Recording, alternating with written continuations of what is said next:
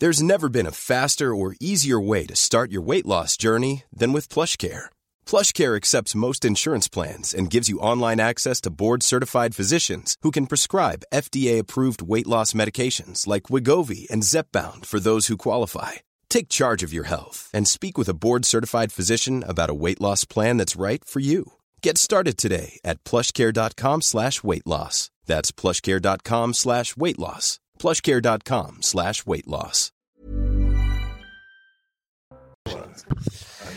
Bonjour à tous et bienvenue ce matin à l'heure des pros. Le principal suspect dans la fusillade de Villerupt en, en Meurthe-et-Moselle, Abdelkrim B, cet homme qui a fait cinq blessés, dont trois graves, est un multirécidiviste connu des services de police pour 140 faits.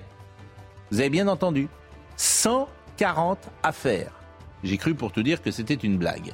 À son casier judiciaire, des condamnations par dizaines, violences aggravées, vol aggravé, détention de stupéfiants, etc. Il a 38 ans. En octobre dernier, il percute un véhicule de la section d'intervention de Metz après un refus d'obtempérer. En octobre, il y a huit mois, il a déjà ce CV long comme le bras. Il est condamné à de la prison ferme, mais il est libre depuis le mois d'avril. Il a failli tuer des policiers, mais il est dehors. Et dernière affaire samedi, il tire sur cinq personnes. Ma question est simple ce matin. Jusqu'à quand ce type d'individu reste dans la société? Jusqu'à quand on refuse d'admettre que des criminels, des délinquants sont irrécupérables pour la vie en commun? Jusqu'à quand on continue comme ça? Et avec ces faits divers, on découvre à chaque fois des infos qu'on n'imagine pas. Le parcours de cet homme et le fait qu'il soit en liberté sont invraisemblables. Ne soyons pas étonnés dès lors des conséquences liées à cette faiblesse de l'État. Il est 9h. Audrey Berthaud.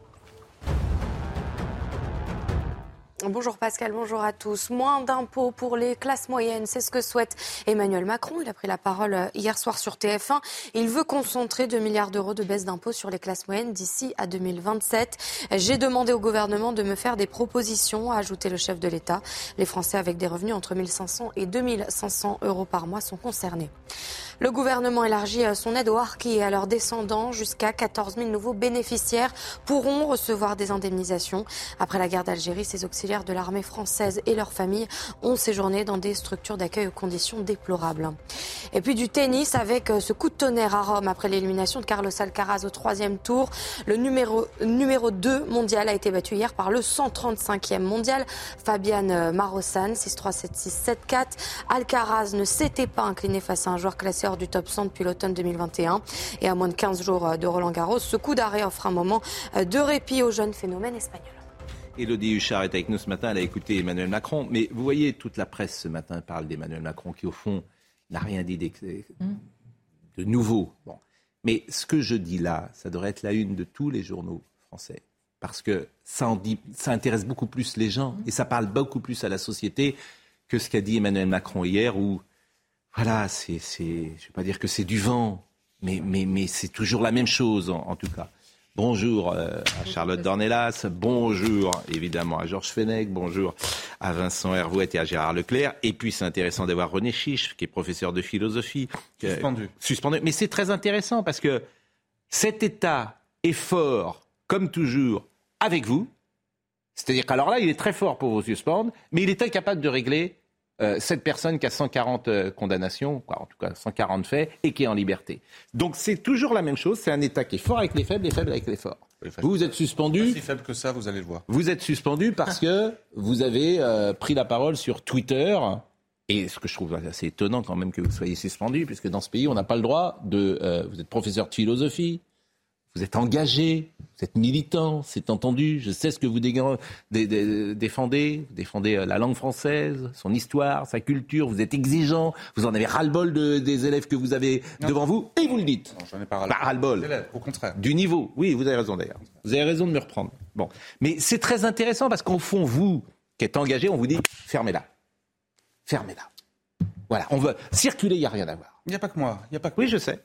Je sais, mais c'est un, sujet, ce, mise en parallèle, alors évidemment, c'est deux sujets qui n'ont rien à voir.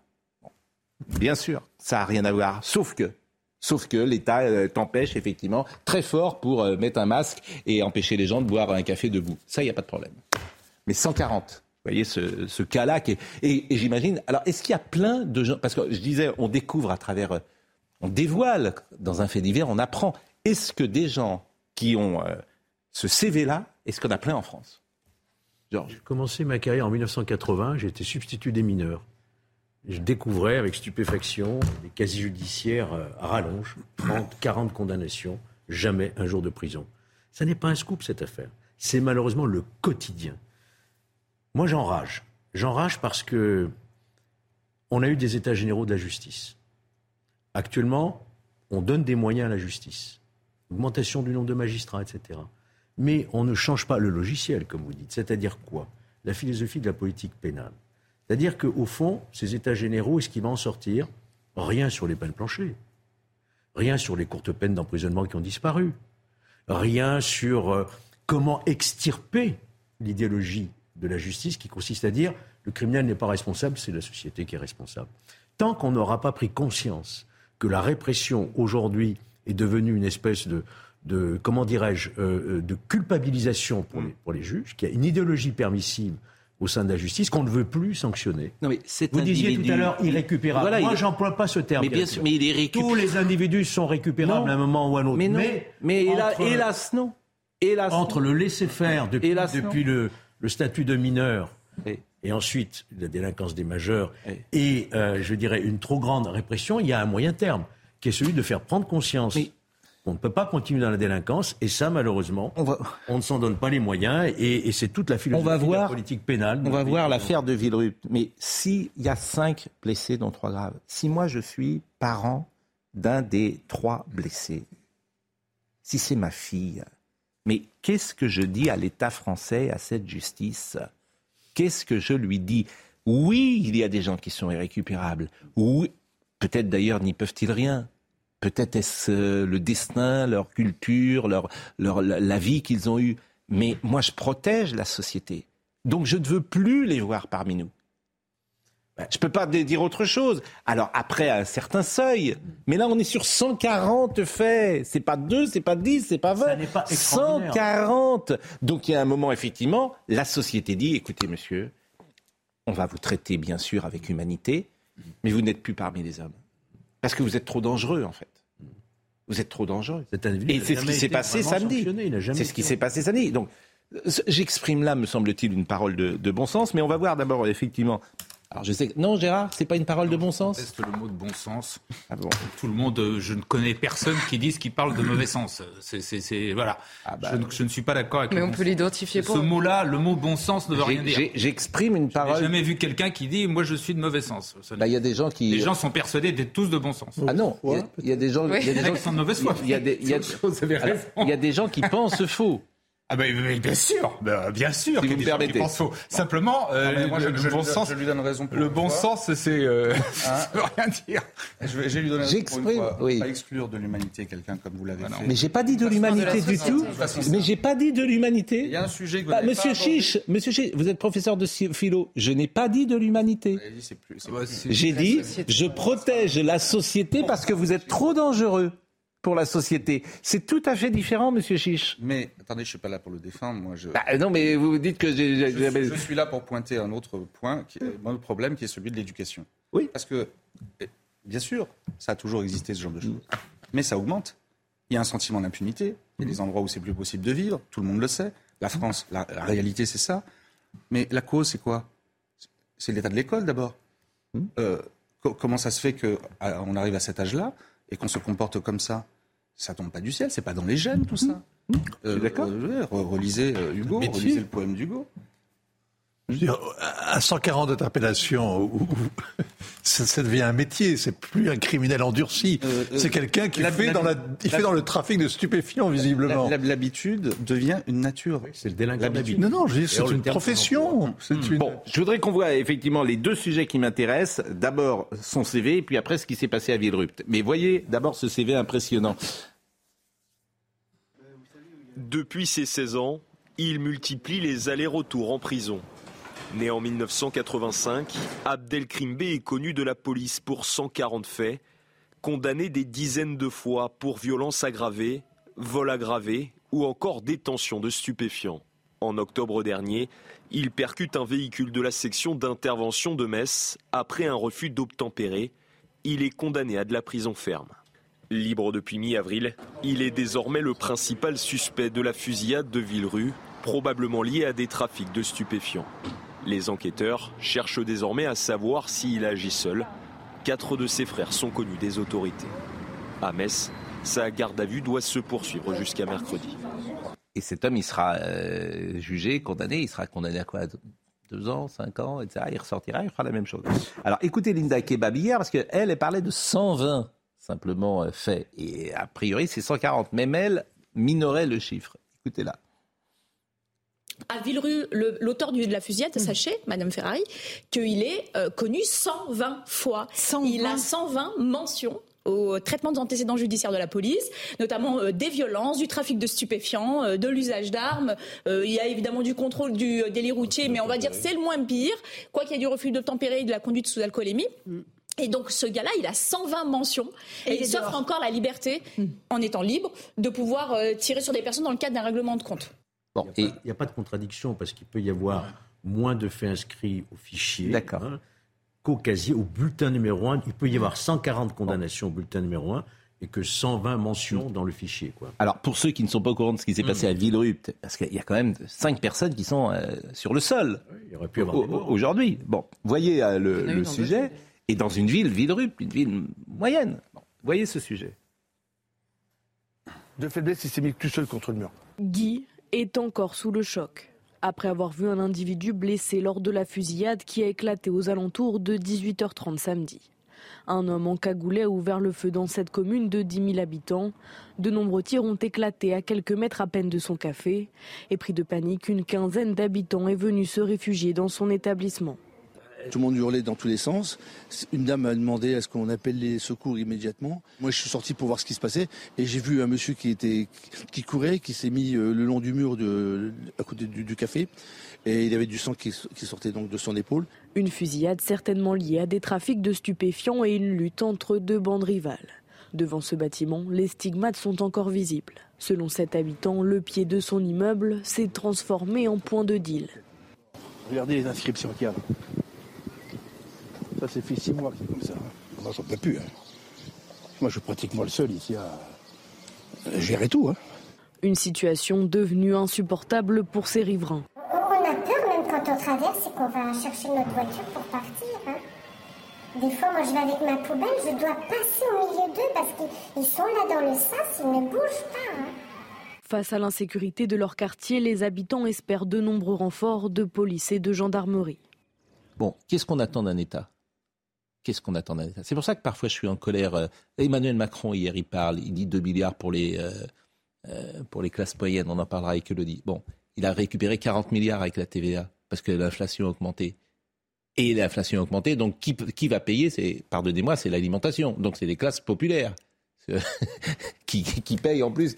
Bon, en fait, il nous prend pour des imbéciles quand il nous rend 2 milliards puisqu'il vient d'en gagner 40, t'as envie de lui dire mais vous nous prenez pour des imbéciles. Mais laissons ça de côté, laissons ça de côté. Il n'a pas gagné 40 quand regardez les défis. À la TVA, bah, la TVA prévient. la France, il a pas personne n'a gagné malheureusement. avec l'inflation. Plonge dans les déficits. Hein. Avec l'inflation, tu fais 40 milliards de recettes de plus. Et, qui, paye l'inflation? Les classes populaires, etc. À qui dit ah bah, je vais vous redonner 2 milliards. Donc tu as envie de lui dire vous nous prenez pour des imbéciles. Mais c'est pas grave. En revanche, que t'attends d'un État c'est pas vrai Non, est-ce que, c'est parce que mon raisonnement n'est pas juste? Non. Bon, d'accord. Pourquoi?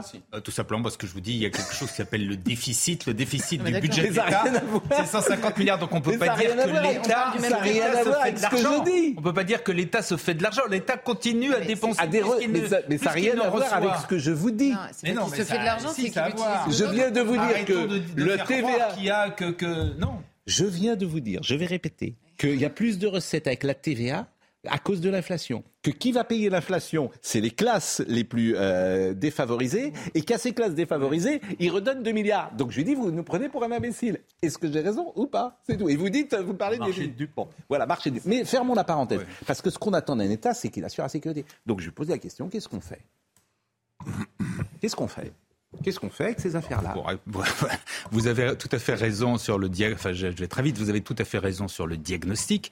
vous avez raison également sur ce cas précis qui était là une preuve, une démonstration d'un échec total de la justice, puisque euh, ce type qui en plus a été mis plusieurs fois en prison, ça n'a servi à rien et qui continue.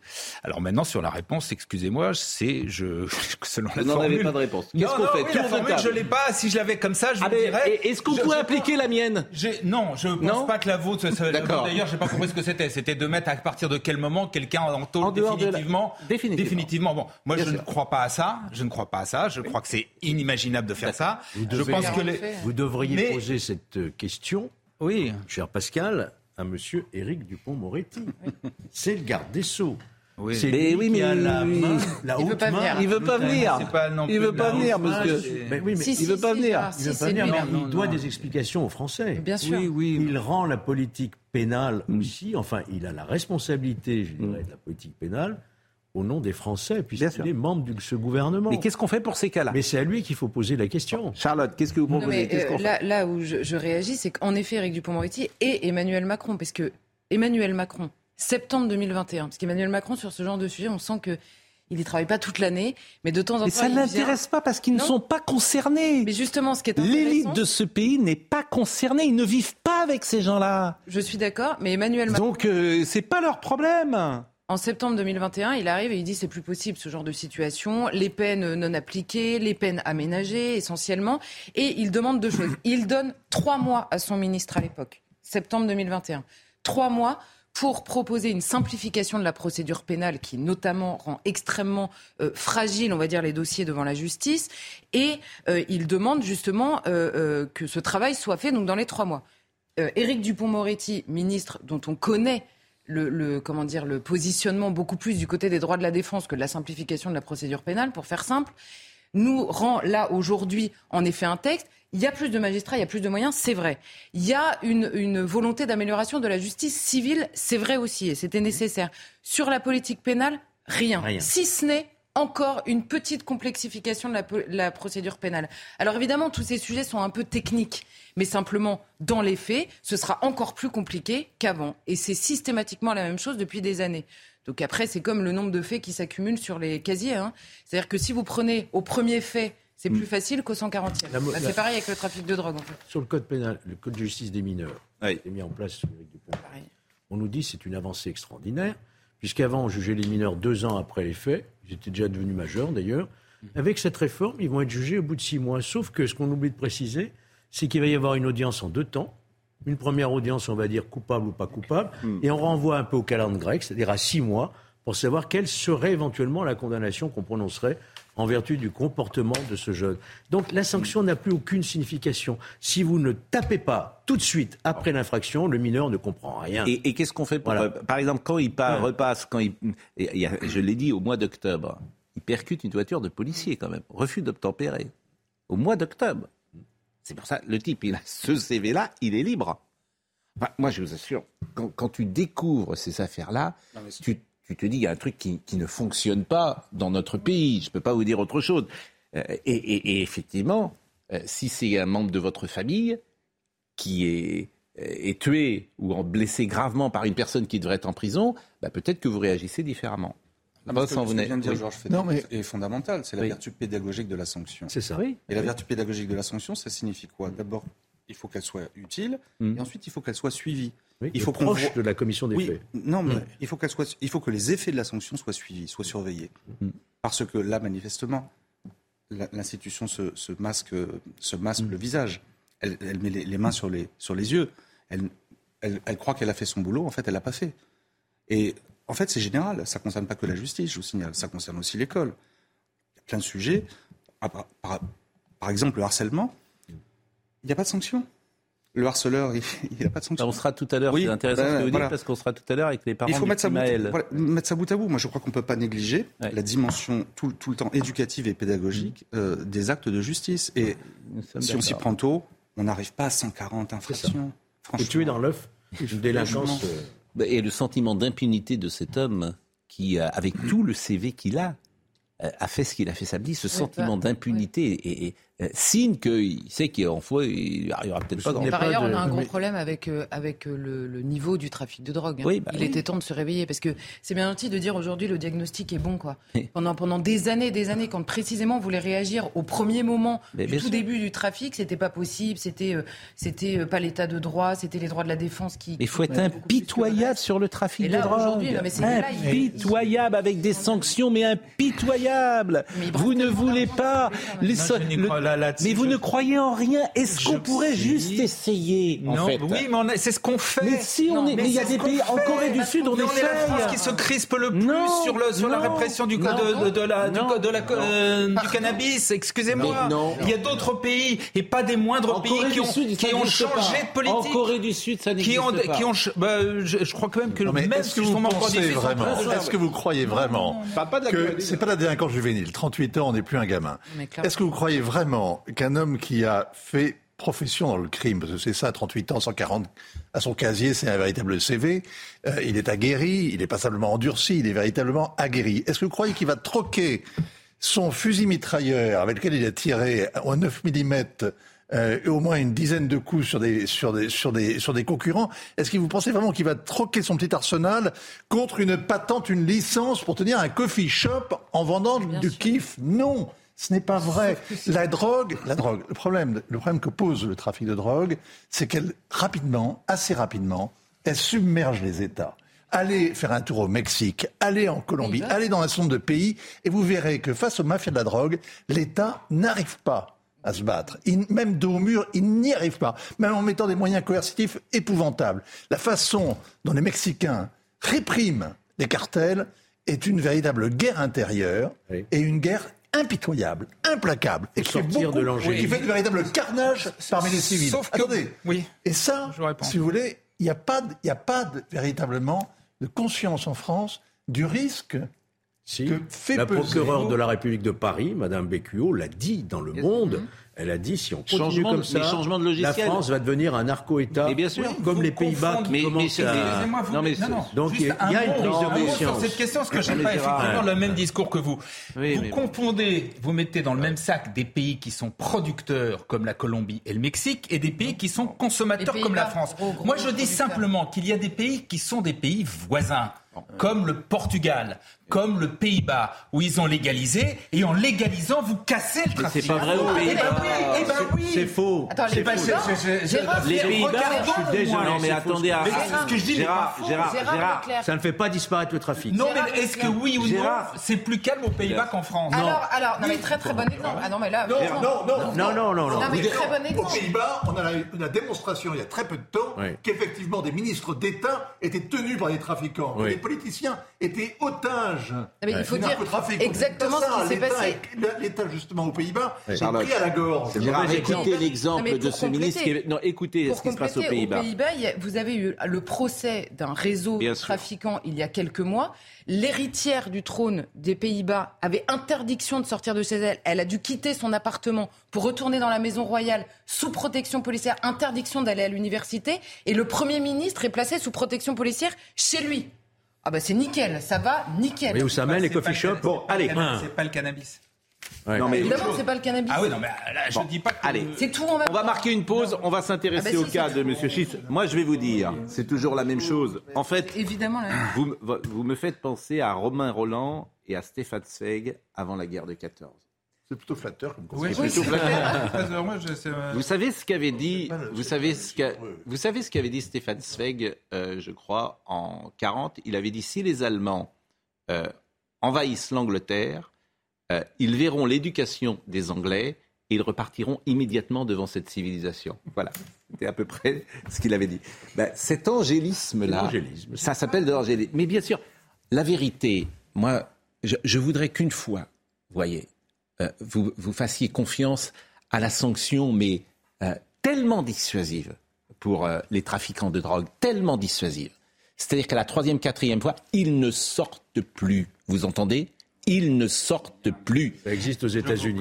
Oui, on voit le Et- résultat aux États-Unis. C'est un pays magnifique au niveau de la. La troisième condamnation, c'est Oui, l'élimination. et vous avez vu le Bon, résultat Eh ben moi, En termes d'insécurité, Vous allez me, montrer, me citer les Ah bah, euh, on peut- Vous avez vu New York Ou avec Vous les avez- fusillades, après avec Rodolphe tout- Ah non, allons, allons. là, vous avez raison, c'est pas sérieux. Et Allez. aux États-Unis, beaucoup d'États ont légalisé justement. Donc vous voyez, c'est pas vrai Bon, ce que vous dites. on va marquer une Je suis pause. Désolé, ce n'est pas On, vrai. on va, chut, on va marquer. Oui. Euh, euh, Et après, on marque une pause. après, mais pourquoi vous voulez absolument légaliser le cannabis? Qu'est-ce que ça. Non, mais attendez. Ok, pour les questions, on, on- passons sur les questions morales, de santé, etc., qui pourraient être importantes. Vous allez me répondre après la pub. Qu'est-ce que ça changerait dans notre débat En fait, c'est juste ça ma Eh question. ben, je- moi, je- simplement, c'est la réponse à ce que disait euh, Pascal tout à l'heure. Il est insupportable de laisser des quartiers entiers là où ils sont aujourd'hui, c'est-à-dire complètement gangrénés avec la vie cannabis. quotidienne. C'est insupportable. Voilà ce que je dis. Mais quelle le naïveté, franchement, quelle naïveté. Vous, vous autre chose, croyez, je pense. vous croyez que ce qu'ils font avec le cannabis, ils vont pas le faire avec autre chose Ça, n'a rien à voir. C'est deux sujets qui La sur La pause. Monsieur Chiche est avec nous. Malheureusement, le combat est perdu. C'est tout ce que je dis. Enfin, il me semble. Le combat est perdu sur tout le reste, hein, mais Sur le cannabis. Du cannabis. Ah non. Monsieur Chiche est avec nous. Il nous parlera de son cas, la pause, et il va nous dire pourquoi il est suspendu. Il est venu déjà euh, l'autre jour. Il va nous dire où en est cette affaire, puisque Monsieur Ndiaye, qui- c'est Monsieur Ndiaye dans ces cas-là qui vous suspend? Oui, là, cette fois-ci, oui. Bon. Lui, bah, il est suspendu parce qu'on l'entend plus. Il- on ne sait même pas ce qu'il fait. On ne sait même pas pourquoi il est là. Manifestement, il est. Pas une réussite. Ah si, il, avait voulu euh, rallumer la guerre scolaire avec le privé, et puis quand même autour de lui, on lui a dit il faut peut-être pas faire ça. Donc il a, remballé euh, ses, dossiers. Mais il, il avait rien de trouvé de plus intelligent que de rallumer la guerre scolaire avec le privé. La pause. Il est 9h30 et Audrey Berthaud nous rappelle les titres.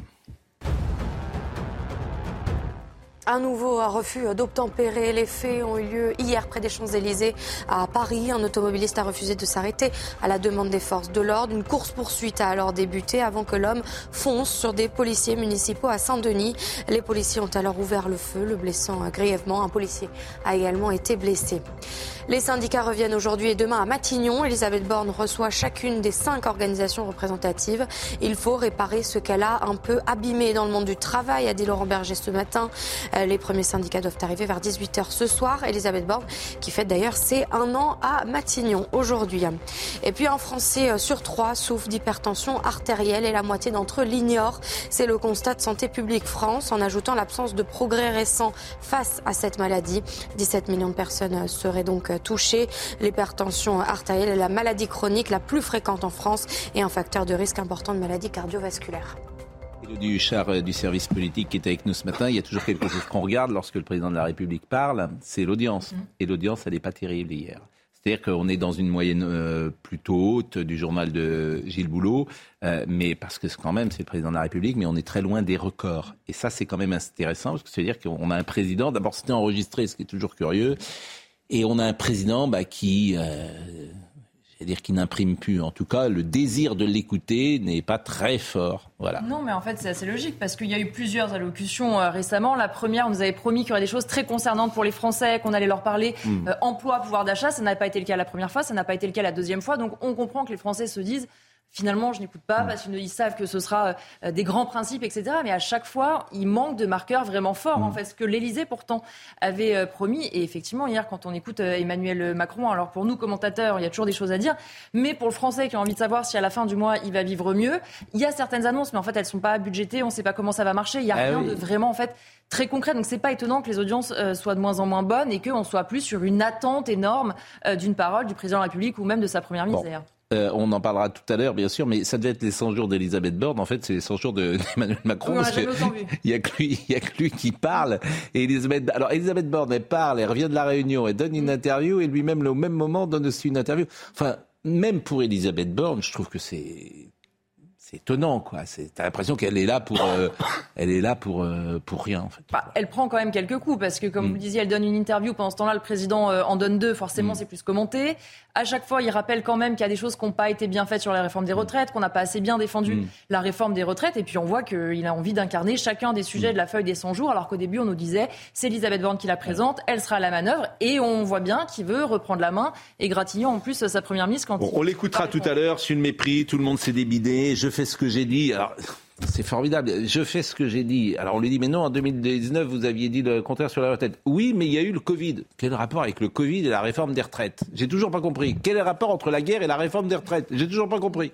C'est ça qui est incroyable. C'est- C'est-à-dire qu'il est incapable de dire j'ai changé d'avis. C'est sidérant en fait.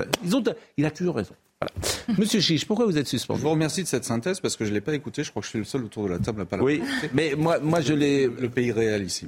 Mais le pays, Euh, oui, non, le alors. pays réel. Je réponds à votre question. C'est quoi le- oui. Je suis suspendu. Oui, Le pourquoi pays réel, c'est aussi les gens qui vivent avec leur salaire, qui n'ont pas Oui. de fortune et qui ne peuvent pas se permettre de ramasser une telle sanction complètement injustifiée. Oui. Euh, Parce que là, en plus, vous n'êtes pas payé en tant que. Évidemment.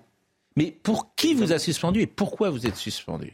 Bon, je peux vous êtes, vous a- on- suis Moi, j'ai lu que Je c'était pour que- des je qu'on a- propos anti-vax. Voilà, je crois que mon affaire, tout le monde la connaît. Je ne suis pas venu ici pour parler spécialement de moi, mais en deux mots, je, Bah, je vais. c'est pour je ça que vais- vous avez pardonné moi. Vous êtes je vais venu ici pour parler de vous. Non, parce qu'il y a un intérêt général derrière. Il y a un intérêt général.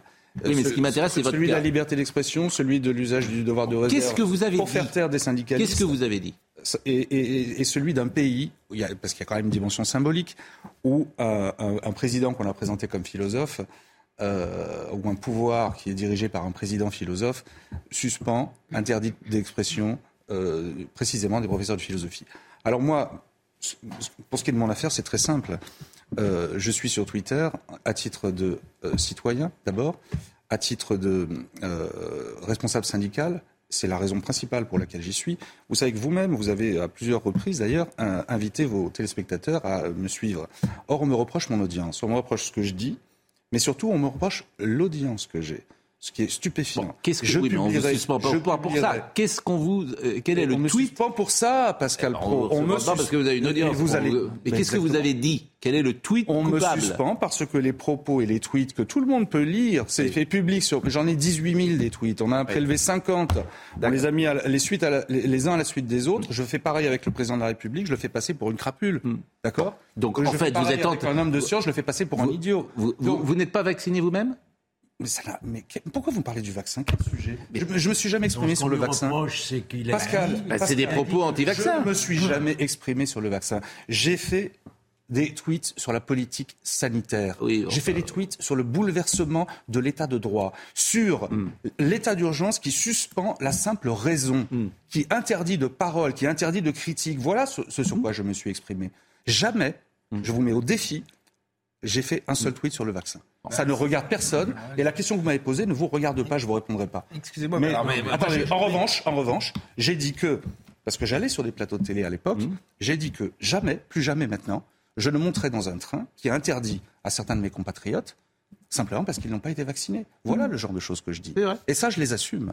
J'ai considéré. Et c'est pour ça que vous êtes euh, suspendu. Effectivement, que tout ce que j'enseigne Oui. à mes élèves, c'est-à-dire l'esprit critique, l'exigence intellectuelle, l'honnêteté intellectuelle, Mmh. était foulé aux pieds, était moqué du matin au soir par des gens qui avaient en réalité eu peur devant un phénomène qu'ils ne maîtrisaient pas et qui ensuite ont gouverné par la peur Hmm. et ont fait passer des mesures absolument insensées pour des mesures raisonnables, ont renversé en fait tous les repères et je pense que nous ne sommes pas sortis de cette affaire en réalité. Euh, donc, moi-même, j'ai aucune crainte sur l'issue de. euh, Parce qu'autrement, euh, aujourd'hui, vous avez. C'est-à-dire que je vais des contester. aujourd'hui. Mais oui, voilà, je vais contester cette sanction.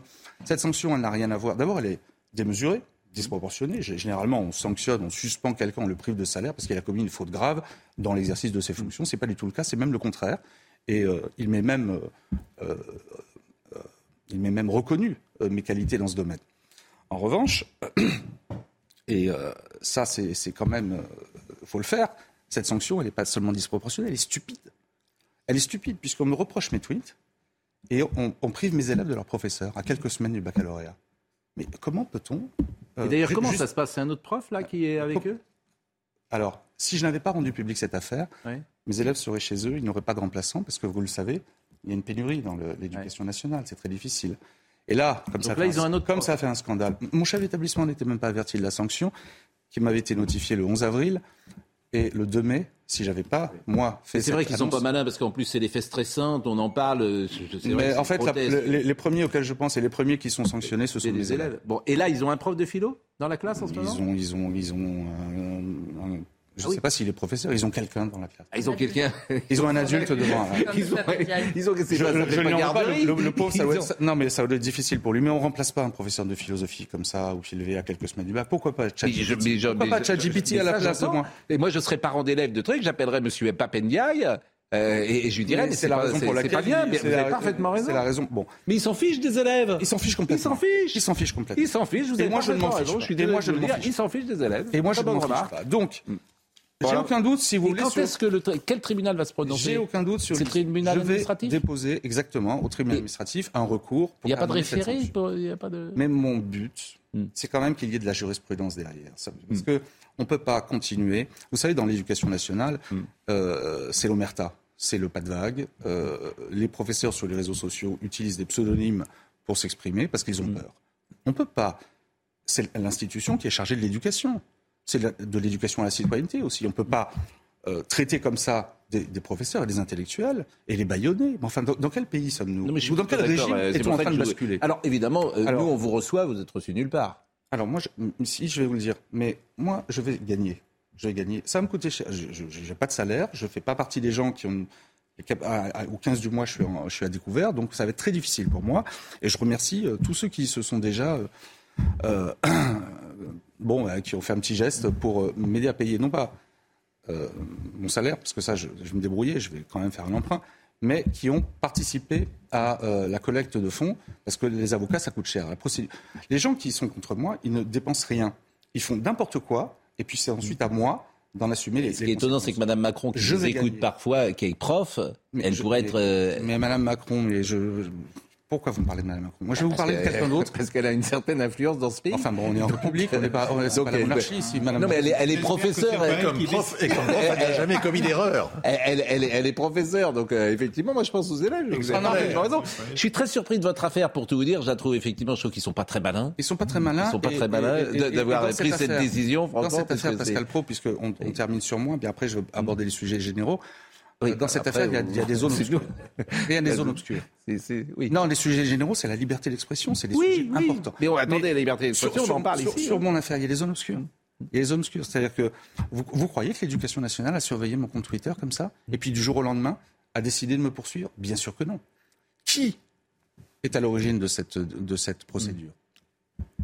Moi, j'avais une réponse à cette question. Et je l'aurai.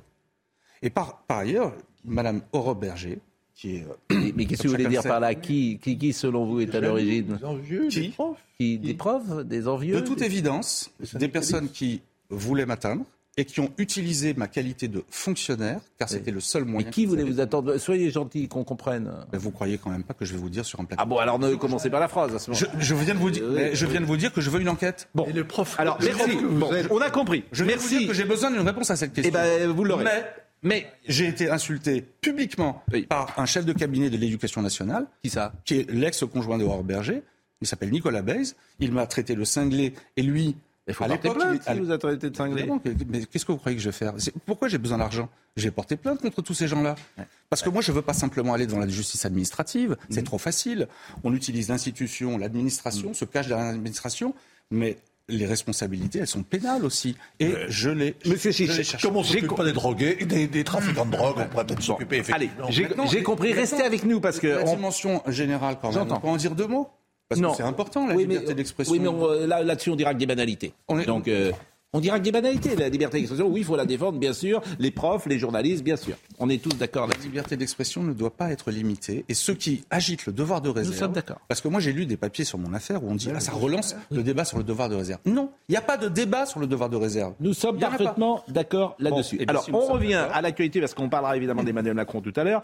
Juste un petit mot sur euh, le foot quand même, parce que euh, le foot est homophobie, parce que ça fait quand même un peu euh, parler. J'ai vu qu'il y a des les clubs ont décidé de suspendre. Par exemple, Toulouse, visiblement, a décidé euh, de suspendre euh, son joueur. Et puis Nantes également n'a pas. Euh, plus exactement, c'est pas suspendre, c'est des sanctions.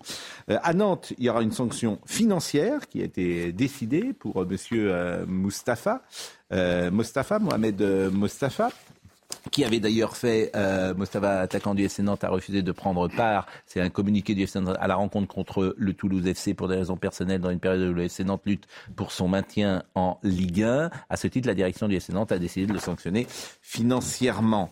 Et euh, vous avez également euh, Zakaria Aboukal, qui, euh, lui, euh, a été euh, sanctionné aussi par son club. Mais ce qui est intéressant, c'est que, par exemple, Mbappé, euh, Mbappé a porté le maillot arc-en-ciel. Et lui, il a été insulté parce qu'il le portait. Et euh, pourquoi je Il y a beaucoup de gens qui disent pourquoi je te prenais comme un modèle, pourquoi euh, tu portes ce maillot, etc. Et vous voyez, Mbappé, c'est lui qui a mis tous ces tweets sur son compte. Voilà, il y a beaucoup de gens qui regrettent qu'il porte ça. Donc ça montre aussi, ça dit quelque chose de la société. Et puis, en marge de cela, euh, Zakaria Aboukal, qui est un joueur de Toulouse, qui avait refusé, lui, de porter le maillot arc-en-ciel, bah, il est dans une autre euh, polémique, puisque le Toulouse a gagné la Coupe de France. Et euh, le jour où Toulouse a gagné la Coupe de France, sur le Capitole, il y a eu une grande réception. Et vous aviez des discours politiques. Et Madame Harry Bagé, qui est adjointe au sport à Toulouse, a dit, Laurence, que vous connaissez, euh, a dit à Monsieur euh, Aboukal, soyez gentil, euh, écoutez, écoutez, parce qu'il y a quelqu'un qui est en train de parler, soyez calme. Et il lui aurait répondu, chez moi, les femmes ne parlent pas comme ça aux hommes. Monsieur Aboukal. Donc le Toulouse FC a communiqué face aux graves allégations publiées par RMC Sport à l'encontre du joueur de Toulouse Football Club Zakaria Aboukal. Le club annonce que le joueur s'entraînera à l'écart du groupe professionnel jusqu'à nouvel ordre en attendant les résultats d'une enquête interne. Donc enquête euh, interne. Bon ben voilà, euh, euh, quelques petits éléments qui sont une vitrine un peu de ce qui se passe dans le foot français aujourd'hui. C'est peut-être pas général, mais il y a des comportements. Quelle est votre opinion finalement? N'arrive pas à la saisir. Quelle est mon opinion sur quoi? C'est-à-dire que les, joueurs devraient tous porter le maillot arc-en-ciel? Moi, je suis très partagé là-dessus. Je pense qu'il faut lutter contre l'homophobie. Je m'aperçois que les joueurs de football. Euh... Et si on arrêtait de polluer le sport avec toutes les questions de bah, politique Vous me posez une question, je n'ai même pas répondu. C'est le monde à l'envers. Vous faites, vous faites du... Pascal à l'envers. Voilà. Je pense que tous les joueurs que j'ai interrogés ce week-end, tous les entraîneurs disent c'est pas notre rôle. Ben oui. Nous n'avons pas, nous ne voulons pas porter des messages politiques. Tous disent ça. Je le, bon, ils l'ont porté, hein, mais tous disent c'est pas notre truc. Ils, ils rechignent tous à, à cela, bien sûr. Et j'ai été surpris aussi de la radicalité euh, de, euh, en l'occurrence Rouge Direct et M. Fontes, qui a traité Eric Roy d'homophobe ou de propos homophobes plus exactement. Et moi, je connais ces gens-là. Franchement, euh, Eric Roy est entraîneur de Brest. Euh, évidemment qu'on ne peut pas le taxer de, de, ça. Donc, je suis surpris de ce débat. Mais là encore, il y a une sorte de radicalité des faut protéger en place. Protéger, mais en même temps, le sport est un vecteur, le foot est un vecteur tellement puissant que s'il peut aider à, à, comment dire, sur ces sujets-là, c'est pour ça que je suis partagé. Phénomène, ceux qui portent le drapeau, se font, le, le, maillot se font insulter, ceux qui ne le portent pas sont sanctionnés, on n'en sort pas. Ah, euh, c'est marrant parce que vous ne voyez quand même que les incidents. Moi, ce que je trouve formidable, et là où je trouve qu'il y a une évolution incroyable de la société, c'est que justement ceux qui ont protesté, ceux qui ont refusé, ils sont très très peu nombreux. C'est-à-dire que l'immense, la quasi-totalité des footballeurs ont accepté. Or, l'homophobie, il y a 20 ans, on n'en parlait même pas. C'était quelque chose qui était quasiment naturel. Donc, il y a une évolution de la société formidable. Félicitons-nous-en. Alors, il reste quelques-uns. Moi, je ne serais pas pour des sanctions terribles pour ceux qui ont refusé. Après tout, il y a aussi une petite partie de liberté individuelle. Même si je pense qu'ils ont tort, parce que l'homophobie est quelque chose une qui est petite partie de liberté individuelle. C'est gentil de laisser aux gens une petite partie de liberté individuelle. Non, merci de dans cette société telle qu'elle s'annonce. Oui, non. Non, mais est-ce qu'il y a de l'homophobie dans le football, par exemple Tellement contraire aux, valeurs du sport qu'effectivement, ça mérite que le football un jour par an se pose la question. Voilà, c'est tout. Laissons les footballeurs jouer au football. mais c'est oui, oui, c'est ce qu'on fait, c'est ce qu'on fait pour l'essentiel. Et d'ailleurs, la preuve, c'est que l'immense majorité des footballeurs, ça leur a pas posé de problème. Ils sont conscients de ça. Euh...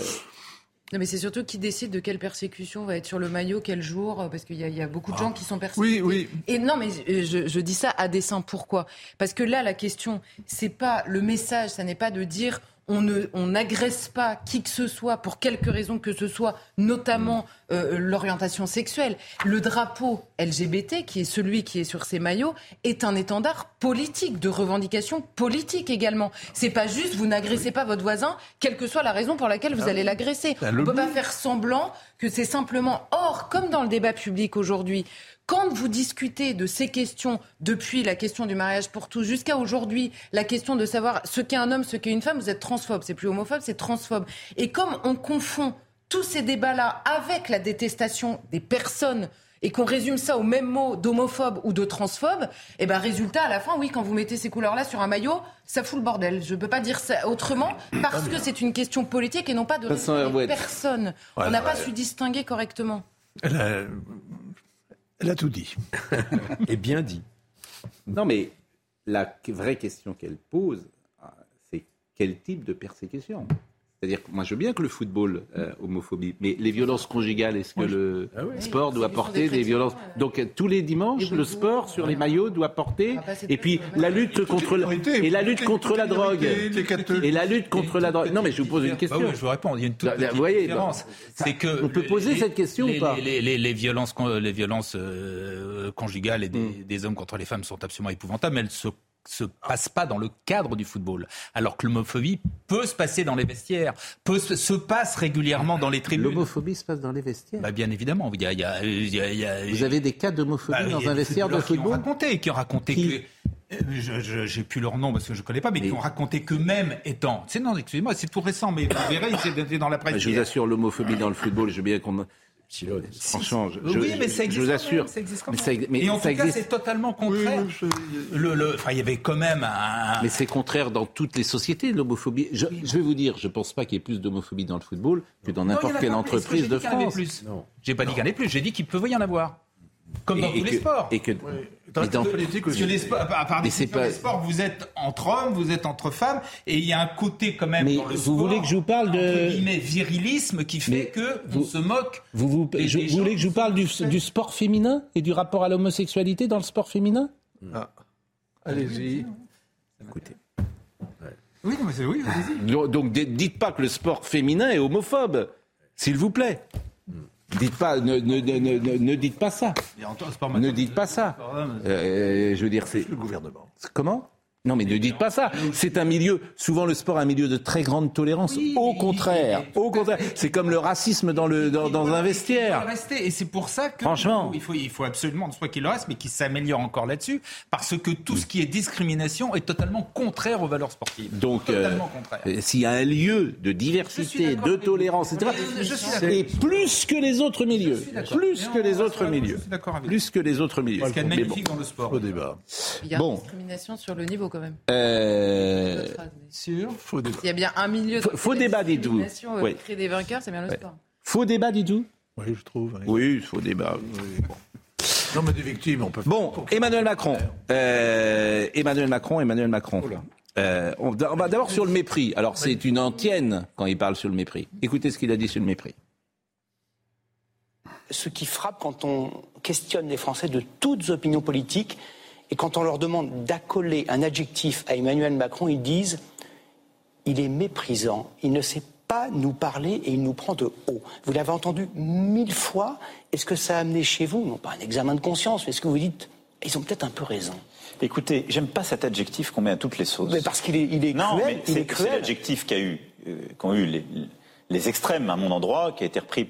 Moi, j'ai jamais vu euh, quelqu'un qui me dise, président, parfois me dit, vous êtes trop dur, euh, vous êtes trop décidé, trop énergique. Parfois, d'autres vous expliquent qu'on va pas assez loin. Mais l'adjectif méprisant. Je le récuse parce qu'on ne va pas au contact comme je vais depuis que je suis engagé dans la vie politique quand on a du mépris pour les gens. Et je vais vous dire, quand on a du mépris, on s'en fiche. Le vrai mépris, c'est de mentir aux gens. Le vrai mépris, c'est ça. J'ai toujours dit aux Françaises et aux Français la vérité, ce que je croyais, et avec sincérité porter ses engagements. On peut très bien aller vers les gens, les mépriser, nourrir son propre narcissisme, les faire semblant de les écouter et les prendre, pardonnez-moi, pour des cons. Je dis pas que c'est le président de la République qu'il est comme ça. Je dis pas que c'est lui.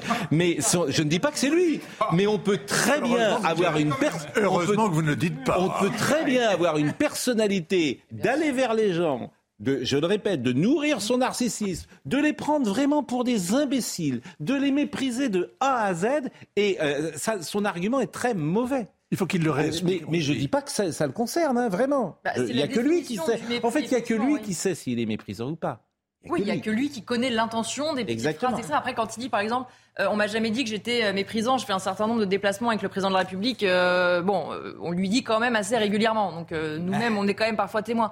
Mais en fait, effectivement, son argument ne tient pas. Quand il dit, euh, je le récuse, je vais voir les gens, façon de dire, j'aime les gens, etc., ça Et n'empêche il pas. dit c'est les extrêmes. Non, c'est tout le monde qui dit qu'il Oui, est c'est méprisant. C'est pas que les Non, mais il a extrêmes. Non, non, Il et puis c'est toute l'opposition. Quand il dit que le mépris, c'est le, c'est le silence, et le, le, le mépris, c'était les autres.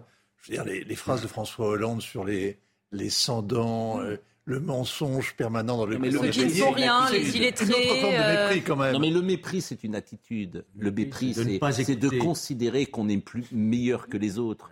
Le mépris c'est un mépris de classe. C'est de dire c'est vous n'êtes rien et là où je suis moi euh, euh, je sais plus que vous, c'est ça le mépris. C'est une couleur, c'est une atmosphère, c'est ça le mépris fondamentalement. C'est un rapport aux autres, c'est un rapport à l'humanité. Justement, dans le sport, il n'y a pas de mépris pour ça, parce qu'on s'est frotté aux gens. On a été au contact des gens tout le temps. Mais quand on est seul et qu'on traverse la vie seul et qu'on n'a personne autour de soi, bah effectivement, euh, là encore, je ne parle pas du président de la République, bien évidemment, mais c'est ça de qui vous euh, parlez mépris. Oui, je, je, Vous avez un exemple, un exemple.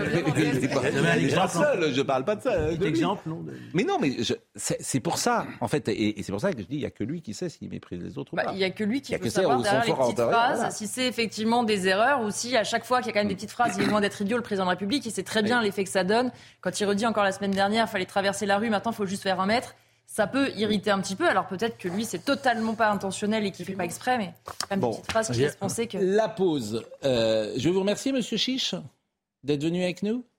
Ben, j'accepte. J'accepte. bah, vos remerciements.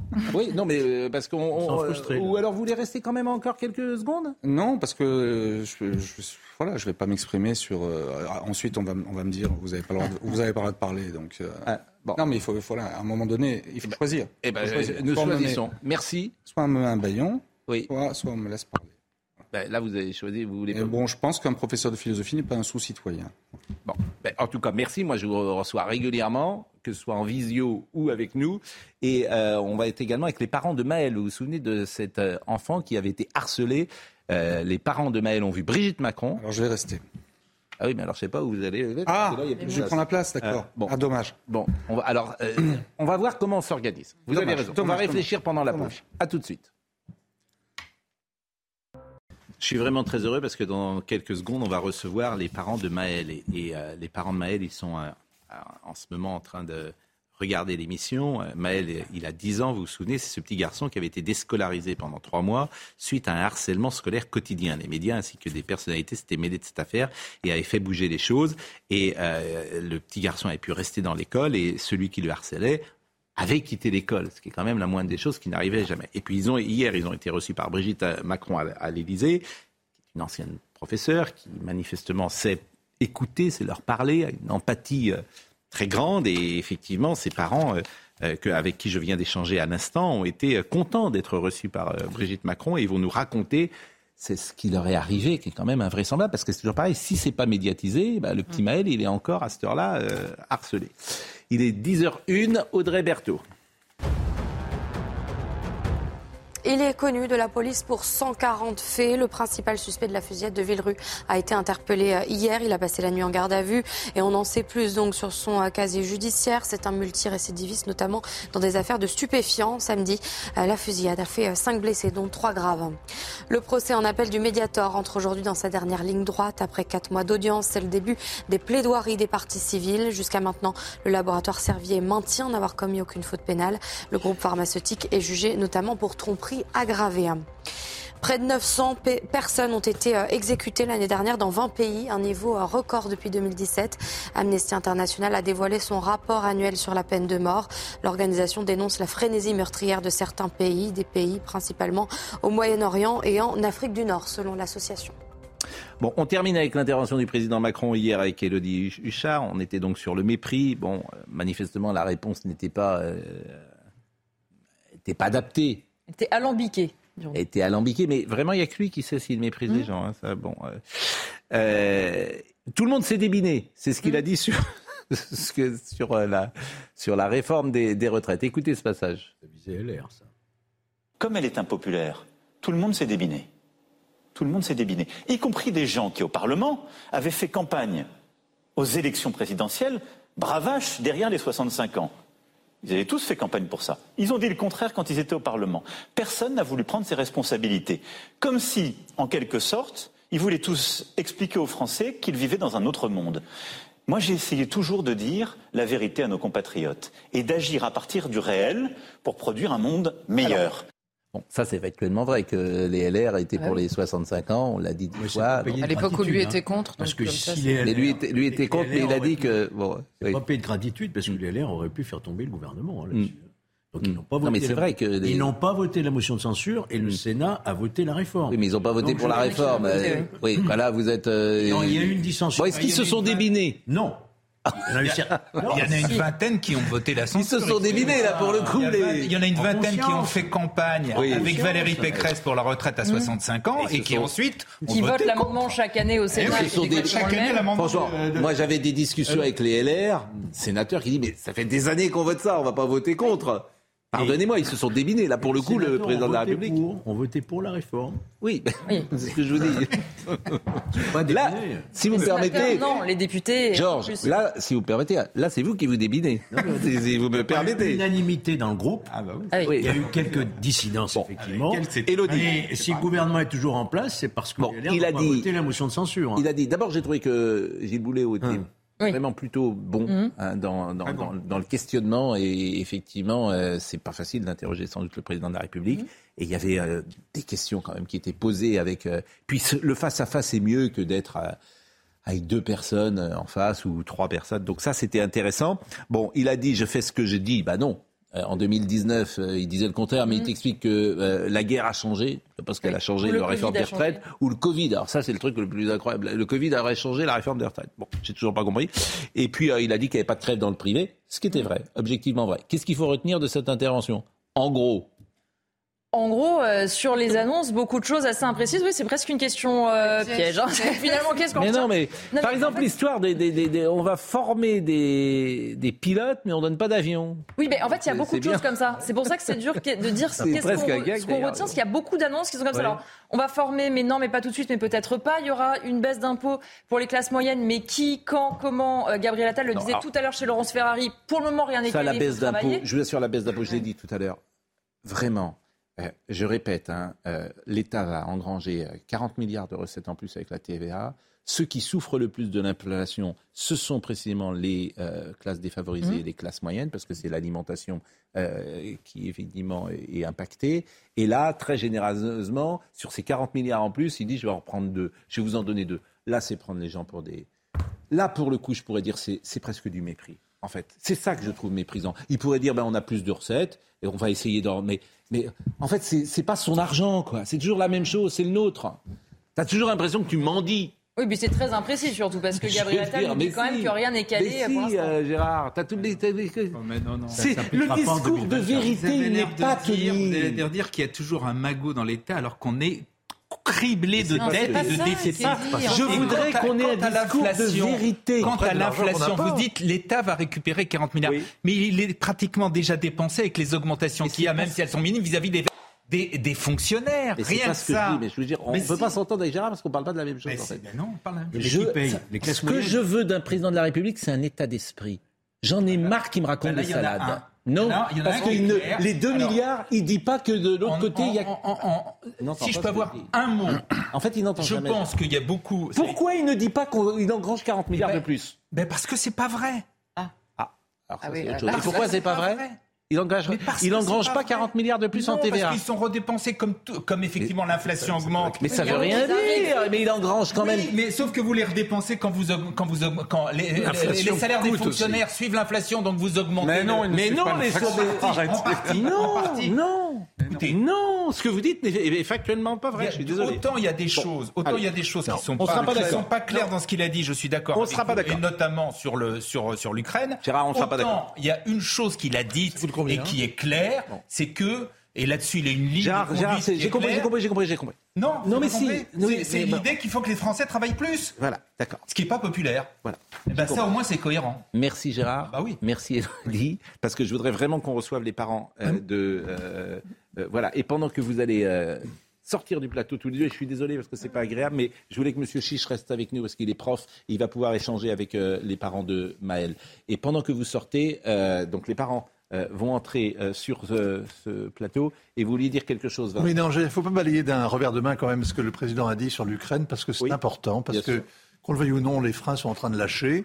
Euh, on forme des pilotes et on les forme sans doute déjà. Il n'a pas annoncé qu'on allait. Il a annoncé qu'on allait former des pilotes, mais en fait, on les forme déjà euh, de la même manière qu'on assure une sorte d'intendance, de, de maintenance du matériel que l'on livre et qu'on va livrer de plus en plus aux Ukrainiens. Donc, il y a un engagement à l'intérieur de cette guerre, il y a un engagement de la France qui est de plus en plus marqué. Et les Anglais les Britanniques ont pris la main, les Allemands financent, mais euh, la décision sur les avions se prendra collectivement et la France sera partie prenante. On devient de plus en plus partie prenante d'un conflit. Comme belligérant mais c'est ce oui, comme belligérant. Et on n'a jamais demandé leur opinion aux Français d'ailleurs. Vous qui vous indignez de tant de choses, mais, vous devriez vous étonner. Mais on demande l'avis des Français sur rien. Ah oui. Ni sur le Covid, ni la sur la, la guerre en Ukraine. Autre Demandons chose, aux gens s'ils veulent que nous soyons co-belligérants. Devrait voilà y avoir une vraie au question. moins un débat au Parlement. Mais Si, au moins. Et j'aimerais bien vous faire remarquer hein, que parmi les tweets qui me sont reprochés, il y a des tweets sur la situation, la politique étrangère. Hmm. Et J'ai pas le droit de me donner mon avis là-dessus. C'est même pas le autour de la table. Alors, je vous présente Sylvie Gauthier Bonjour. et Mickaël Gauthier. Ça me fait très plaisir que vous soyez là. La dernière fois qu'on s'est eu, c'était avec vous, Mickaël. On était en vision, en visio, et vous nous rapportiez ce que subissait Maël, qui a un prénom d'emprunt. Il a quel âge, euh, Maël? 10 ans. 10 ans, et il était harcelé à l'école. Oui, c'est ça. Euh, comment il va aujourd'hui? Il va bien. Il a repris l'école le 9 mars et depuis la reprise, tout se passe bien avec ses copains euh, dans son école. Il est resté combien en dehors du système scolaire? Il est resté trois mois. Depuis, entre début décembre et, et début- mi-mars à peu près. Voilà. Et euh, votre cas est un cas d'école, si j'ose dire, parce que Mhm. si vous n'aviez pas médiatisé, comment vous avez médiatisé? Un matin, vous avez appelé RTL, dans la matinale d'RTL. Et Jacques Esnou, qui est le directeur euh, de l'info d'RTL, a dit, mais ce témoignage est tout à fait étonnant, il faut poursuivre. Et parce que ça a été médiatisé, on a pu arriver à la solution qui est quand même la moindre des choses, c'est-à-dire que l'enfant qui harcelait Maël a été exclu, nous sommes d'accord Oui, tout à fait. De l'école, et votre fils a pu réintégrer l'école. Parce qu'autrement, euh, bah, votre fils, il serait encore chez vous peut-être. Oui, c'est ça. Après, euh, il n'a pas été exclu. hein. Ils ont retiré leur enfant. Oui, ils ont retiré leur enfant. oui. Euh, mais oui, euh, un matin, j'ai pris le téléphone et j'ai appelé RTL. Et mais il y a une phrase qu'en fait, je pense qui a choqué un peu tout le monde c'est que le harcèlement a été reconnu par l'éducation nationale pour nous. Et c'est ça qui a tout déclenché derrière euh, l'intervention des autres médias. Donc, euh, donc RTL qui est, qui est venu à la maison et puis après euh, CNews, euh, voilà, c'est tout ça qui a fait. Mais il y a tout dans votre histoire. Il y a le pas de vague de l'école, parce que le, le directeur, le chef d'établissement, si ce n'est pas médiatisé, il, il- il avait lui-même reconnu le harcèlement de Maël, le chef d'établissement. C'est pas le chef d'établissement qui a reconnu le harcèlement, c'est euh, l'inspectrice euh, de circonscription d'où dépendait l'école qui a reconnu le harcèlement. Mais on ne bougeait pas. Non, bah, ils ont essayé de mettre des trucs en place, mais après ça marchait pas et du coup euh, on nous a dit bah, on reconnaît le harcèlement, par contre euh, bah, changer d'école, c'est la seule solution. Et vous, vous avez refusé ça? Que ce soit Maël la première victime? Ben oui, c'est pour moi, euh, quand on est victime de harcèlement, on doit, on doit rester avec ses copains. Il voulait rester avec ses copains et c'était pas la victime de, de céder en fait là-dessus. Donc euh, Et c'est ça qui, de l'extérieur, nous, nous, nous met en colère, c'est le pas de vague euh, de, de ce système, que les profs sont complices, les administratifs sont complices, personne ne dit mais bon sang de bois, vous allez, je veux dire, vous, allez sortir euh, cet enfant qui harcèle. C'est ça la complicité des autres, parce que les autres profs, qu'est-ce qu'ils disaient? Les profs de Maël, qu'est-ce qu'ils disaient? Ils avaient jamais rien vu. Ils voyaient jamais rien. C'est, c'est- à chaque fois, c'était ça quand on remontait quelque chose, parce qu'on a remonté, euh, on a fait des dizaines et des dizaines de mails à l'éducation nationale, donc à l'inspectrice et à l'école. Et à chaque fois, ils reprenaient l'autre enfant pour euh, voir sa version. C'était jamais la même que notre Oui. fils. Et Forcément. qu'est-ce qu'il subissait Maël Des moqueries, des coups, euh, des gestes de pression. Des... il Et vous aviez tenté de d'échanger avec les parents de cet enfant qui harcelait Maël Oui, au départ, on a tenté. Mais les parents, ça peut se comprendre aussi, ne, ne, comprenaient pas. Ils se disaient, c'est pas possible, notre fils euh, n'est pas comme ça. C'est étonnant ce que vous nous dites. Mais quand, euh, au bout d'un an, on est encore sur, euh, sur cette sorte de déni, on se dit, mais comment on va arriver à stopper ça, quoi? Alors, ce qui est intéressant, c'est euh, Brigitte Macron euh, qui vous a reçu. D'ailleurs, je voulais citer euh, Florian Bachelier parce que je crois qu'il a été décisif, Florian Bachelier, et je l'avais dit. Il a échangé avec vous. Hein. Il était député dans l'ancienne législature. et il, était, il a pu échanger avec Tristan Bonnet, si j'ai bien compris, qui est le directeur de cabinet de Brigitte Macron. Et vous avez pu rencontrer Brigitte Macron hier. Alors, pourquoi euh, a-t-elle souhaité vous rencontrer? Bah, Elle a souhaité nous rencontrer euh, déjà pour qu'on parle de notre histoire. Hein. notre histoire de notre fils, ça l'a vraiment euh, touché, ça l'a ému. Et, et puis aussi pour, pour qu'on échange avec elle sur les idées qu'on avait pour bah, faire stopper ce harcèlement à l'école.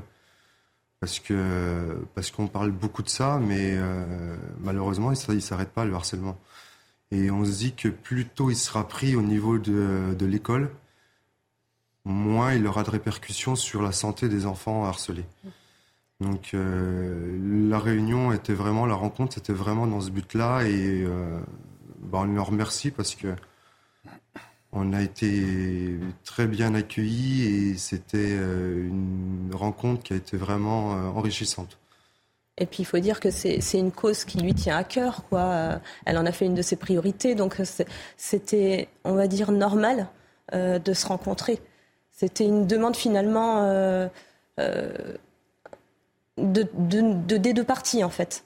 Des deux parties. Elle souhaitait nous rencontrer et nous voulions et la rencontrer. Vous étiez avec Maëlle? Non, non, non. Maëlle était à l'école. il a assez manqué d'école. Et c'était hier matin? Hier, euh, oui, après-midi. Hier après-midi. Et vous n'avez pas croisé le président Macron? Non, malheureusement. Il, est pas. Il est, ben, je crois qu'il était. il y avait des C'était après l'interview euh, qu'il mm. avait faite. Et puis j'imagine bah, sur euh, le. C'est impressionnant, j'imagine, quand vous venez comme ça, que vous arrivez dans l'Élysée, que vous rencontrez Madame Macron et que l'échange peut-être a dû au départ peut-être vous surprendre. Je ne sais pas comment ça s'est passé. Oui, au début, oui, quand on arrive dans un lieu comme ça c'est impressionnant euh, pour nous. Euh, quand on est arrivé dans le, bureau pour nous accueillir, euh, c'est encore le stress il monte encore plus, mais il a vite été dissipé en fait, parce qu'il a su par ses mots nous mettre en confiance et bon, on est parti tout de suite sur sur un débat, sur on a parlé mm. et quand on est ressorti de là-bas, on s'est dit ah ben en fait ça s'est super bien passé. On avait une appréhension forcément. Hein. Mais c'est quelqu'un de très humain et, euh, et. alors on parlait tout à l'heure du mot méprisant. C'est personne ne dira par exemple que Brigitte Macron est méprisante. Personne ne dira ça parce qu'effectivement il y a une empathie. Tous ceux qui la croisent. Alors elle n'a pas le même rôle, bien sûr. C'est plus mm. facile peut-être pour elle que d'être président de la République. Mais c'est vrai qu'elle est à l'écoute, qu'elle est euh, dans l'empathie, qu'elle est euh, voilà, et que c'est une action importante qu'elle fait hier en vous en recevant. Alors René Chiche écoute cela peut-être avec euh, intérêt, puisque vous avez dit je souhaiterais, je souhaitais rester. Vous êtes professeur. Bon, est-ce que euh, qu'est-ce que vous inspire un cas euh, comme celui-là? Professeur, mais je suis également parent. Mhm. Et je voulais rester parce que j'ai eu, moi, effectivement, avec mon fils, une situation assez semblable. Et on a été obligé de le retirer du collège. Alors c'était au collège. C'est différent. Et on a vu au début de votre émission des statistiques intéressantes qui montrent que c'est au collège qu'il y a le plus de signalements. Moi, je crois que déjà, il y a un problème, c'est que le mot harcèlement euh, dissimule, décrit mal la réalité. Euh, qu'est-ce que c'est en, réalité? On prend un bouc émissaire. On prend un bouc émissaire et on le fait souffrir, et c'est de la méchanceté pure et simple. Donc, il y a un gros problème qui est effectivement celui du rôle des adultes à ce moment-là. Comment se fait-il qu'on ne le voit pas? Comment se fait-il que même quand on en parle, euh, il y ait un déni de cette réalité? Et surtout, comment se fait-il qu'il euh, n'y ait pas des sanctions qui soient prises? Parce que il faut agir euh, toujours au, départ. Et quand on agit au départ, tout va bien. En revanche, quand on laisse la, situation pourrir, ça devient invivable. Moi, euh, en ce qui concerne par exemple mon fils, il a carrément passé une journée avec une jambe cassée et les surveillants de l'établissement, du collège, ne le croyaient pas. Croyaient que c'était du cinéma. Du cinéma. Et quand je l'ai récupéré, que je l'ai amené euh, à l'hôpital, il avait la jambe cassée. Hmm. Je l'ai retiré du collège. Mais des cas comme ça, il y en a plein. Hmm. Il y en a plein. Alors, en fait, justement, dans des cas comme ça, il y en a plein. Moi, ça, ça, ça m'intéresse. Par exemple, dans cette école, est-ce qu'il y a d'autres enfants que Maël, par exemple, qui euh, subissent euh, un harcèlement? Ben, On était euh, à la base, en, sur l'année 2021-2022, on était trois familles à être, avoir rencontré l'éducation nationale pour du harcèlement. Trois familles dans votre, dans, cet établissement Dans l'école, oui. Et les deux autres enfants euh, ils sont toujours harcelés aujourd'hui ou euh, une solution a été trouvée? Eh ben, Comme euh, le harceleur présumé de notre fils est parti, il n'y a plus personne. Ah, c'était le même, le même. Ah, il, harcelait trois familles. il harcelait trois enfants. ah oui, effectivement. Et alors cet enfant, il est où aujourd'hui? On sait dans quel établissement il est? Oui, on sait dans quel établissement. Et ça se passe bien parce qu'il faut penser aussi à cet enfant. Il y a sûrement une raison pour laquelle il se retrouve comme ça et peut-être est-il en difficulté lui-même. Et pour le coup, il faut sans doute l'aider aussi, cet enfant. Ben, déjà, on espère qu'il est aidé. Parce qu'on sait très bien qu'un enfant qui harcèle, euh, il y a quelque chose qui ne va pas non plus. Mais euh, là-dessus, sur ce qui se passe à l'école, ça, on ne se renseigne pas parce que. Mm. Ben, c'est pas que ça ne nous regarde pas, mais voilà, on a. C'est pas votre priorité. Voilà, bon, Maël, il y a des conséquences. Est-ce que, par exemple, Maël a été suivi par des professionnels, par un psy, par euh, l'école, etc. Oui tout à fait. Euh, dès qu'on a su qu'il y avait ce souci de, harcèlement, mm. euh, dès qu'on a alerté vraiment euh, au mois de mars, mm. on l'a fait suivre par une psychologue indépendante. Et alors, quel, quel, que disait Maël Qu'est-ce qu'il est sorti de ces entretiens? Au départ, il était vraiment pas bien. Quoi. Elle, nous, elle nous a bien dit que que ça l'avait beaucoup euh, éprouvé et qu'il était vraiment pas bien. Et, encore, euh, malgré euh, le fait qu'elle l'ait fait parler, elle n'arrivait pas tout à lui faire dire, quoi. C'est très compliqué pour un enfant. Il culpabilise, on culpabilise dans ces cas-là, on se dit c'est de ma faute si je suis harcelé. Il n'avait pas confiance en l'adulte. Voilà. Il a perdu la totale confiance en l'adulte et je pense que même avec ses parents, il avait perdu confiance. Parce que comme à l'école, on ne l'écoutait pas, mm. même nous, même nous, il y a des fois où, euh, quand il nous a dit au tout début, euh, bah, on, on s'est remémoré euh, les années antérieures. Et on s'est dit, oui, il y a des fois, on écoutait ta maîtresse et on t'écoutait pas. Et c'est aussi pour ça qu'on s'est battu, battu pour lui, pour lui faire voir que bah, ses parents ont peut-être fait une petite erreur avant, mais maintenant on le croit, on l'a écouté et on s'est battu pour lui montrer. Que... Mais ce, ce coup de fil d'RTL, il va marquer votre vie. Parce que vous avez fait ce que les parents doivent faire avec leurs enfants, c'est-à-dire que les protéger. Et vous avez fait quelque chose d'admirable qui, toute sa vie, sera au cœur de sa vie et au cœur de la vôtre aussi. C'est d'avoir été présent et d'avoir trouvé la solution. Alors effectivement, c'est une solution particulière parce que euh, si c'est pas médiatisé, mais c'est toute la société aujourd'hui. C'est pour ça que dans cette affaire, je trouve qu'il y a tout. C'est-à-dire que si une affaire ne devient pas publique, parfois elle n'est pas résolue. Mm-hmm. C'est l'opinion publique qui fait peser sur l'établissement et sur l'éducation nationale une obligation de réagir. Et moi, je trouve ça terrifiant, en fait. Mais est-ce que je peux vous demander en quoi, en quoi consistait euh, exactement le harcèlement? Parce que c'est un mot qu'on emploie, mais qu'on ne définit pas exactement. Euh, de quoi s'agissait-il? De menaces, d'agressions Il y a tout eu, il y a eu les coups, il y a eu les, eu les menaces. Les, menaces coups, mais alors les coups, ça, ça se constate, ça, les coups Comment ses copains nous ont alertés. Il y a un de ses copains qui m'avait alerté pour euh, des coups, mais euh, personne de l'éducation nationale nous a nous a alertés. Et voilà, c'est ça qui, est stupéfiant. Il y a eu les, les, insultes, il y a eu les menaces, les menaces envers lui s'il le racontait à ses parents. Il y a aussi eu les menaces envers euh, moi. C'était, il y a eu les insultes, les moqueries, il y a eu, bah, il, a tout eu. Est-ce que vous avez une raison pour, pour laquelle lui a été une cible plus qu'un autre enfant? C'est des suppositions. Après, et, c'est lesquelles ces suppositions?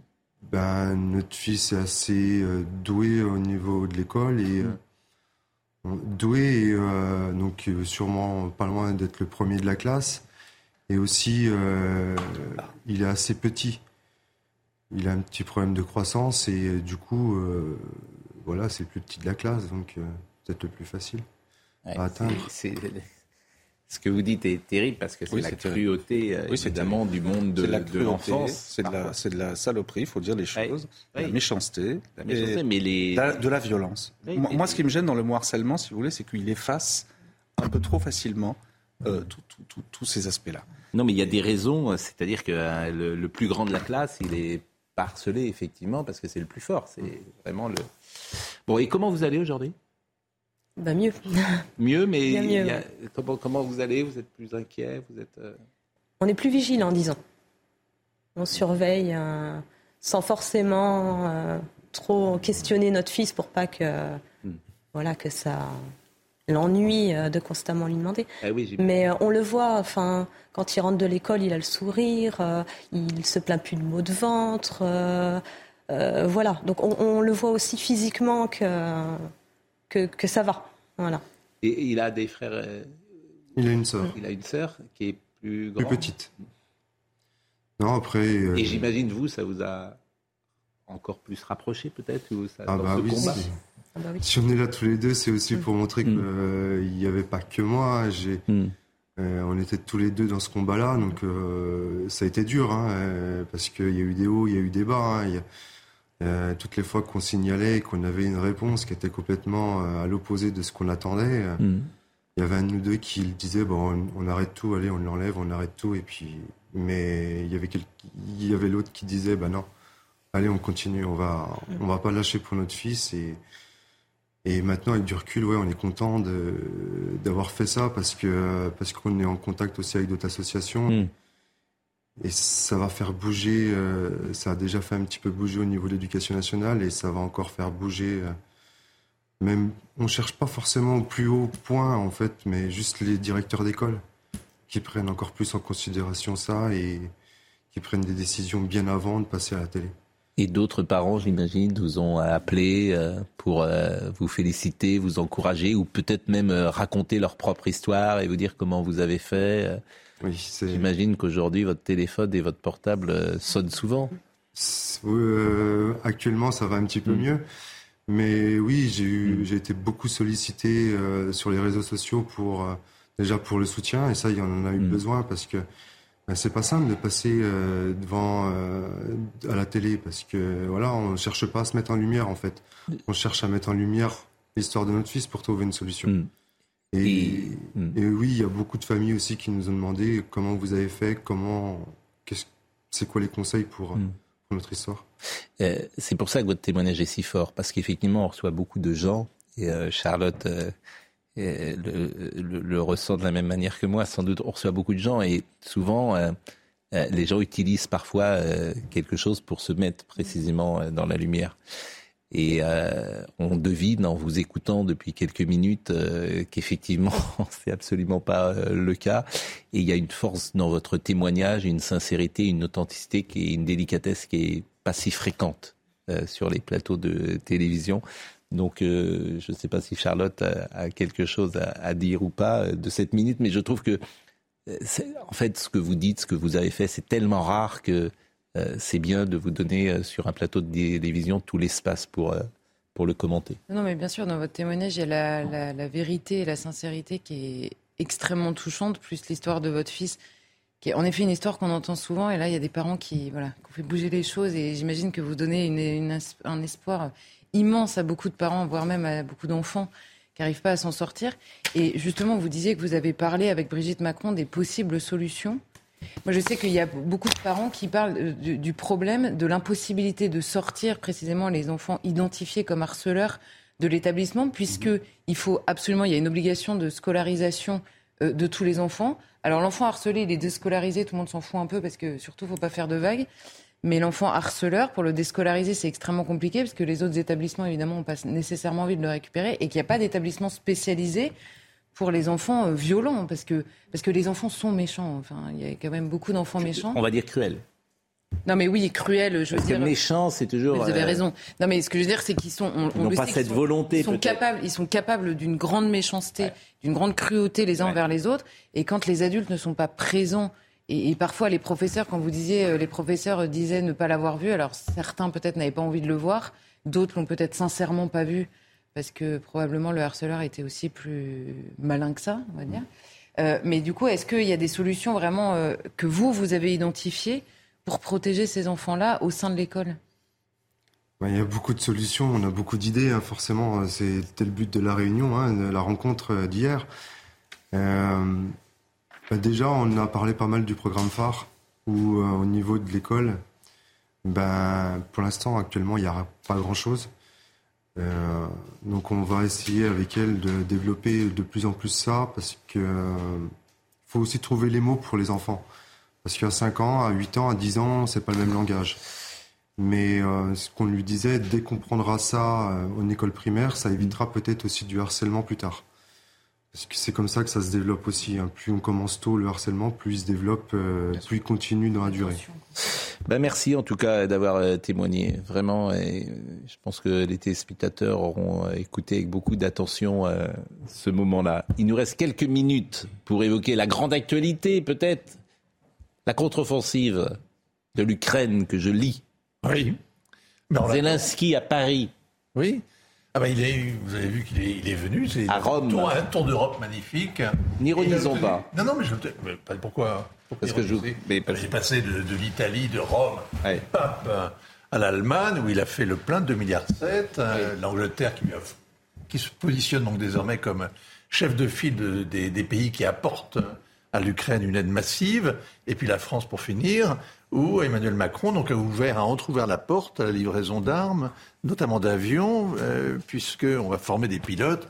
On imagine qu'on apprend à se former sur un, à, piloter un, Mirage 2000, c'est pour un jour quand même s'en servir. Donc euh, la contre-offensive? La contre-offensive, elle est bien, euh, oui, on l'attend, tout le monde la guette. Mais pour Poutine, il y a un autre problème. Là, c'est aujourd'hui, hein, si on parle de la situation aujourd'hui, ou du moins depuis 48 heures, c'est euh, la maladie de, à Minsk du président Loukachenko. C'est-à-dire que ce n'est plus en Ukraine désormais, c'est en Biélorussie que, euh, semble-t-il, le front est en train de lâcher. Le président Loukachenko serait très malade et l'opposition se prépare. En tout cas, sa, chef qui est en exil appelle les, les Biélorusses à se préparer à, à la chute et à la, disparition. Et ça pourrait changer quelque chose dans l'équilibre des forces. Ah, c'est considérable. Mmh. Si, jamais ça arrive, alors là, franchement. Si c'est l'opposant. Oui, c'est l'opposante qui vit qui vit dans les pays baltes mmh. aujourd'hui. Et ça, c'est vraiment. Euh, si jamais ça, ça devait arriver, pour l'instant, ce ne sont mmh. que que des rumeurs, mais des rumeurs, une prolifération de rumeurs, une effervescence. Et il a mis le pays en état d'urgence quand même. Hein. Audrey Berthaud nous rappelle les titres du jour. Zakaria Aboukla, un joueur du FC Toulouse, a été écarté euh, du club après une altercation avec une élue. Une enquête interne a été ouverte. Ce joueur marocain s'en est pris à Laurence Arribagé, adjoint au sport à la mairie de Toulouse. Alors qu'il célébrait une victoire, l'élu lui a demandé de faire moins de bruit. Le footballeur lui a répondu que dans son pays, les femmes ne parlent pas aux hommes comme cela. Insultes, crachats, discrimination ou encore violence physique, la haine contre les personnes LGBT+, reste ancrée dans la société française. C'est ce que euh, dévoile un rapport de l'association SOS Homophobie. Elle appelle le gouvernement à agir. Selon l'association, les agressions physiques sont en hausse de 28% entre 2021 et 2022, soit une, tous les deux jours. Et puis cet anniversaire pour euh, terminer, celui de Bobby. C'est le plus vieux chien du monde. Il vient de fêter ses 31 ans. Une longévité exceptionnelle, Pascal, pour ce Raffairo de la Tenro. C'est euh, sa race. Et Bobby est non seulement le plus vieux chien du monde, mais aussi le plus vieux chien jamais enregistré au livre des records. On aurait dû ouvrir l'émission avec ça, Bobby. Je savais que ça allait vous faire plaisir. Ah mais je trouve ça extraordinaire. Mais en plus, il a l'air en forme, ce Bobby. il est très beau. quelle race avez-vous dit? Alors, vous me faites redire cette race, merci. C'est un Raffairo de l'Alentero. Ah Et on peut le revoir, le petit chien? Parce que jamais, je ne connais, pas, je connais pas du tout cette race de, de chien. Moi non plus, c'est une race portugaise. Mais assez ah, rare. Bah non, mais Bobby, 31 euh, ans, un chien, c'est bien un chien qui vit, euh, qui vit si vieux. Regardez comme il est mignon. Et, hein, il a un petit, oui, il claudique un peu, mais, mais tout à fait légèrement. Bon, bah écoutez, c'était un plaisir. Euh, vous repartez euh, ce soir. Ce soir? Bon, bah écoutez, vous embrassez euh, le jeune Maël, qui s'appelle pas vraiment Maël, mais vous l'embrassez pour nous. Vous embrassez sa sœur. Et puis vous préparez aux vacances, peut-être déjà? Oui, on va voir, oui. On va commencer à préparer les vacances. Bon, euh, euh, là, il est en quelle classe CM2 CM2. Bon. On prépare le collège. Eh, C'est important le collège, Ah oui. l'entrée en sixième. Oui, Ah. c'est un grand changement aussi. Donc là, il va, il va quitter l'établissement pour euh, entrer au, dans- au collège. Donc oui, on, euh, on essaye aussi de se préparer un peu à ça. Eh oui. Moi, je me souviens quand je suis rentré en sixième, c'était. Les intercalaires. Moi, c'est mon souvenir du. Les- C'est quoi les, Les inter- intercalaires. On passe du cahier aux intercalaires. C'est vrai. Ah, et puis Dans on les avait- classeurs. Puis on avait plein de profs. Madame Chabriac, Un emploi Madame Raboteau. Alors on disait, t'as t'as Madame Raboteau? Oui. Elle sac, mon frère l'a eu l'année dernière. Là, C'est ce qu'on se disait dans les. Ah, bah, ta, ta, ta, ta. Elle dit non. Euh, Audrey Missirac a été à la réalisation, Dominique Raymond était à la vision, Thomas était au son. Merci à Marine Lançon, à Florian Doré. Toutes ces émissions sont à retrouver euh, sur euh, cnews.fr. Jean-Marc Morandini dans une seconde à ce soir.